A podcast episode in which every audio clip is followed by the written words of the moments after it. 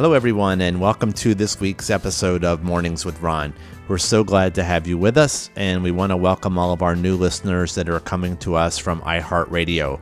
We just had um, our podcast added to the iHeartRadio site last week, which now makes us available on most of the podcasting sites out there, which is a true testament to the fact that you're listening and you're providing feedback to us and you're being a part of this journey. And we're so grateful to uh, have you with us. You know, when I was thinking about what to do for um, the podcast this week and what theme I was going to use, lately I've been doing a lot of reflecting on self awareness and things that we, you know, kind of look at as we're looking within ourselves about how we operate, how we go about and live our daily lives, and the things that we experience that kind of guide us along life's path. So, with that, I wanted to uh, bring the five messages to you this week um, on that theme and talk a little bit about self awareness and maybe some of the things that I've gone through or some things that I've experienced that might help you in your life as well. Also, if you have feedback, we certainly would love to hear that. If you have questions or things you'd like to hear on the podcast, you can reach out to us. You can email us at info at bringsmiles2seniors.com, and we'd be glad to uh, respond to your email as soon as possible.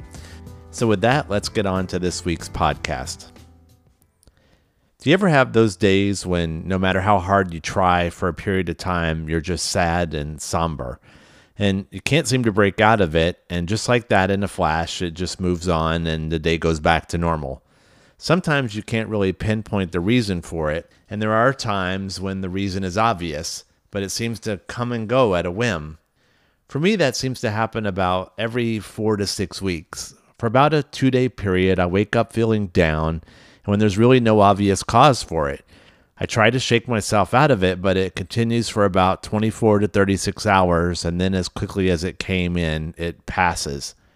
This has been happening to me for some time, and when it first happened, it really startled me. I couldn't understand why it was happening regularly and why it always seemed to come within a certain time interval. However, as time went on, I learned to embrace that time for what it was worth and put it to good use.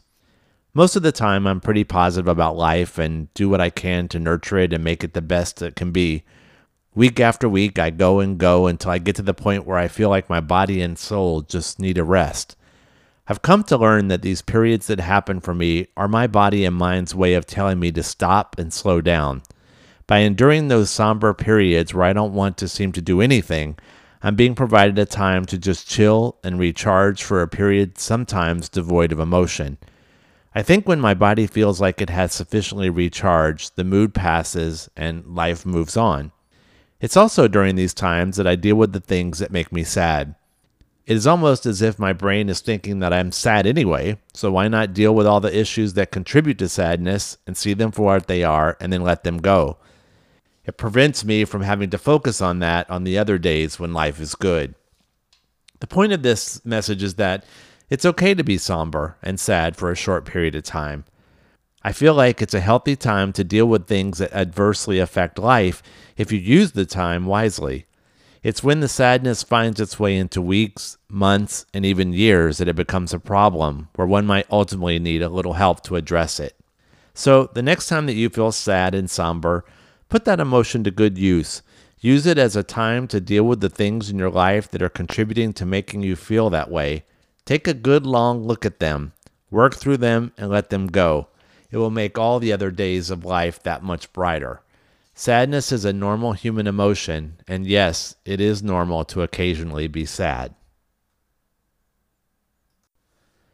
As we go through life, there are lessons we learn that may be awful at the time, but they wind up being points in our life that set us on a better path than what we might have otherwise chosen. One such lesson happened for me when I was young, and I'm so thankful for the actions that my parents took at the time to make it right. Before I reached my teens, for some reason, I always wanted to be a server in a restaurant. Now that I know what it's like having been a server, I'm not sure why I ever wanted to do that in the first place, but heaven knows I admire all the servers out there because their jobs are probably one of the hardest jobs in the world. And as a result, I thought it would be really cool to set up a restaurant in the house while my parents were at work and practice with my brother and cousins. However, to accomplish this, I was missing a very important item that was used back in those days in restaurants. Remember when they used to take orders on paper order books and sent those off to the kitchen for the order to be made? Well, I needed one of those, and the only problem was I had no money. So, what was I going to do? Well, we had a local five and dime in the middle of town that I knew had them. So, on my next visit with my mom and grandmother, I slipped away from them and managed to put one of the booklets in my pants without anyone knowing. Success. I could now open my pretend restaurant. However, unexpectedly, I started having this thing called guilt. I knew what I had done was wrong, and eventually it got the best of me, and I wound up telling my parents what I did. And what do you think they did? After a good scolding, they marched me right down to the five and dime and made me tell the store owner what I had done, apologize, and made me pay for the book. But that wasn't the end of it. As with many stories, this one has a little bit of a twist. In my sophomore year of high school, I was working at a bakery, and my grandmother was in the five and dime one day, and the owner came up to her and asked if I would be interested in coming to work for him. He remembered what had happened all those years ago and thought that I had done an admirable thing. I quickly accepted and wound up working for him until I graduated high school and went off to college. Had my actions gone unchecked, that experience may have had a very different effect on me. But looking back, I'm so thankful to my family for caring enough to make me do the right thing. The lesson for any youngster in all of this is that yes, there are times when your parents know best. In fact, many times. You know, sometimes we can live our life in a bubble or a room with four walls, and the edge of the bubble or one of those walls becomes the extent that we discover life. Just outside those confined areas are places unexplored, people we haven't met, adventures that haven't happened, and a world of possibilities that we may never know. When I was in the Air Force, I was sent to Adana, Turkey as my first assignment. I was fresh out of boot camp and tech school, and at 19 years old, I was being sent halfway across the world to a land I had to look up on a map to figure out where it was. Upon my arrival, I was placed in one of the dorms on the base. It was a small room with four walls. I was a little reluctant to leave the base as Turkey was under martial law at the time, and men with machine guns could be seen everywhere. There were people I talked to that had never stepped foot off the base in the two years that they had been there for fear of what was going on outside the gates. Now, this presented me with a choice. I could either follow in their footsteps and stay inside where I knew it was safe, or I could take a chance and venture out and see what the outside world was like. I grew up in a very small town where we didn't lock our doors at night and everyone knew everyone. The most natural thing for me to do was play it safe and confine myself to the base, serve out my assignment, and get back to the States. However, something inside of me pushed me not to do that, and I jumped in full force. Due to a dorm shortage, they were offering to pay people to live off base, and this 19 year old got himself an apartment in the local village above one of the shops and promptly moved in. It would turn out to be one of the most amazing decisions of my life. I immersed myself in the culture and met new and interesting people.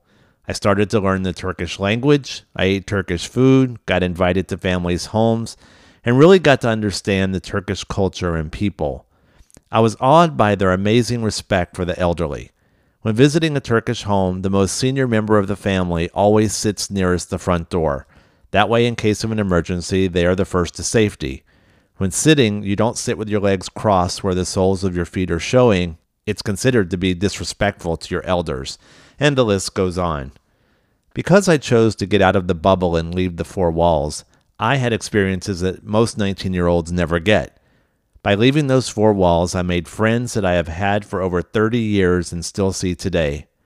Life can be scary, but by locking ourselves within our comfort zone, we take a chance that we're going to miss all the incredible parts of life that it has to offer. If you have found yourself confined to your bubble or your four walls, you don't have to start big to begin to discover the beauty that life offers.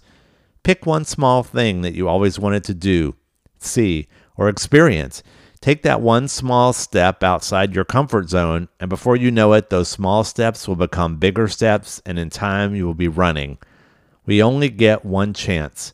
Live life, enjoy life, and be the you that has always been there. Explore the outside of your comfort zone and see just how exciting it can be. A while back, I was thinking about expectations, those that we put on ourselves, on other people, and expectations about life in general. Often we have such a preconceived notion of what is supposed to happen or what a person is supposed to do that when the expectation isn't met, it ultimately causes disappointment. When that happens to me, I often sit back and try to evaluate exactly what my expectations were and why they weren't met. The more I did that, the more I came to realize that setting expectations based on how I would handle the situation often set me up for failure. Expecting others to deliver exactly in the same way I would was most likely unreasonable. We are different people that handle situations in different ways, and the quickest way to set yourself up for disappointment is to have an expectation that the person or situation deliver in the exact same way that we would. Some people overachieve because that's their nature. Others deliver, but in their own time and way.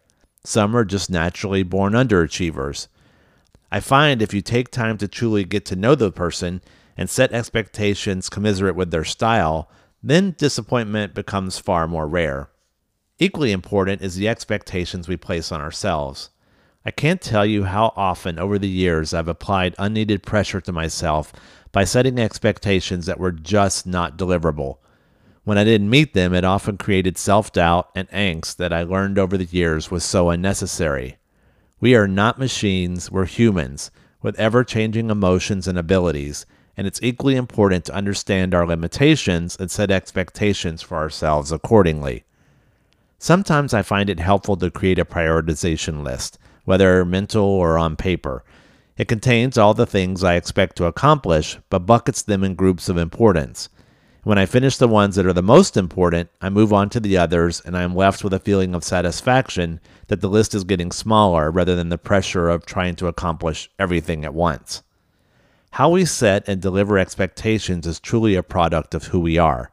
How we learn to adapt and alter those expectations is a product of the person we want to be.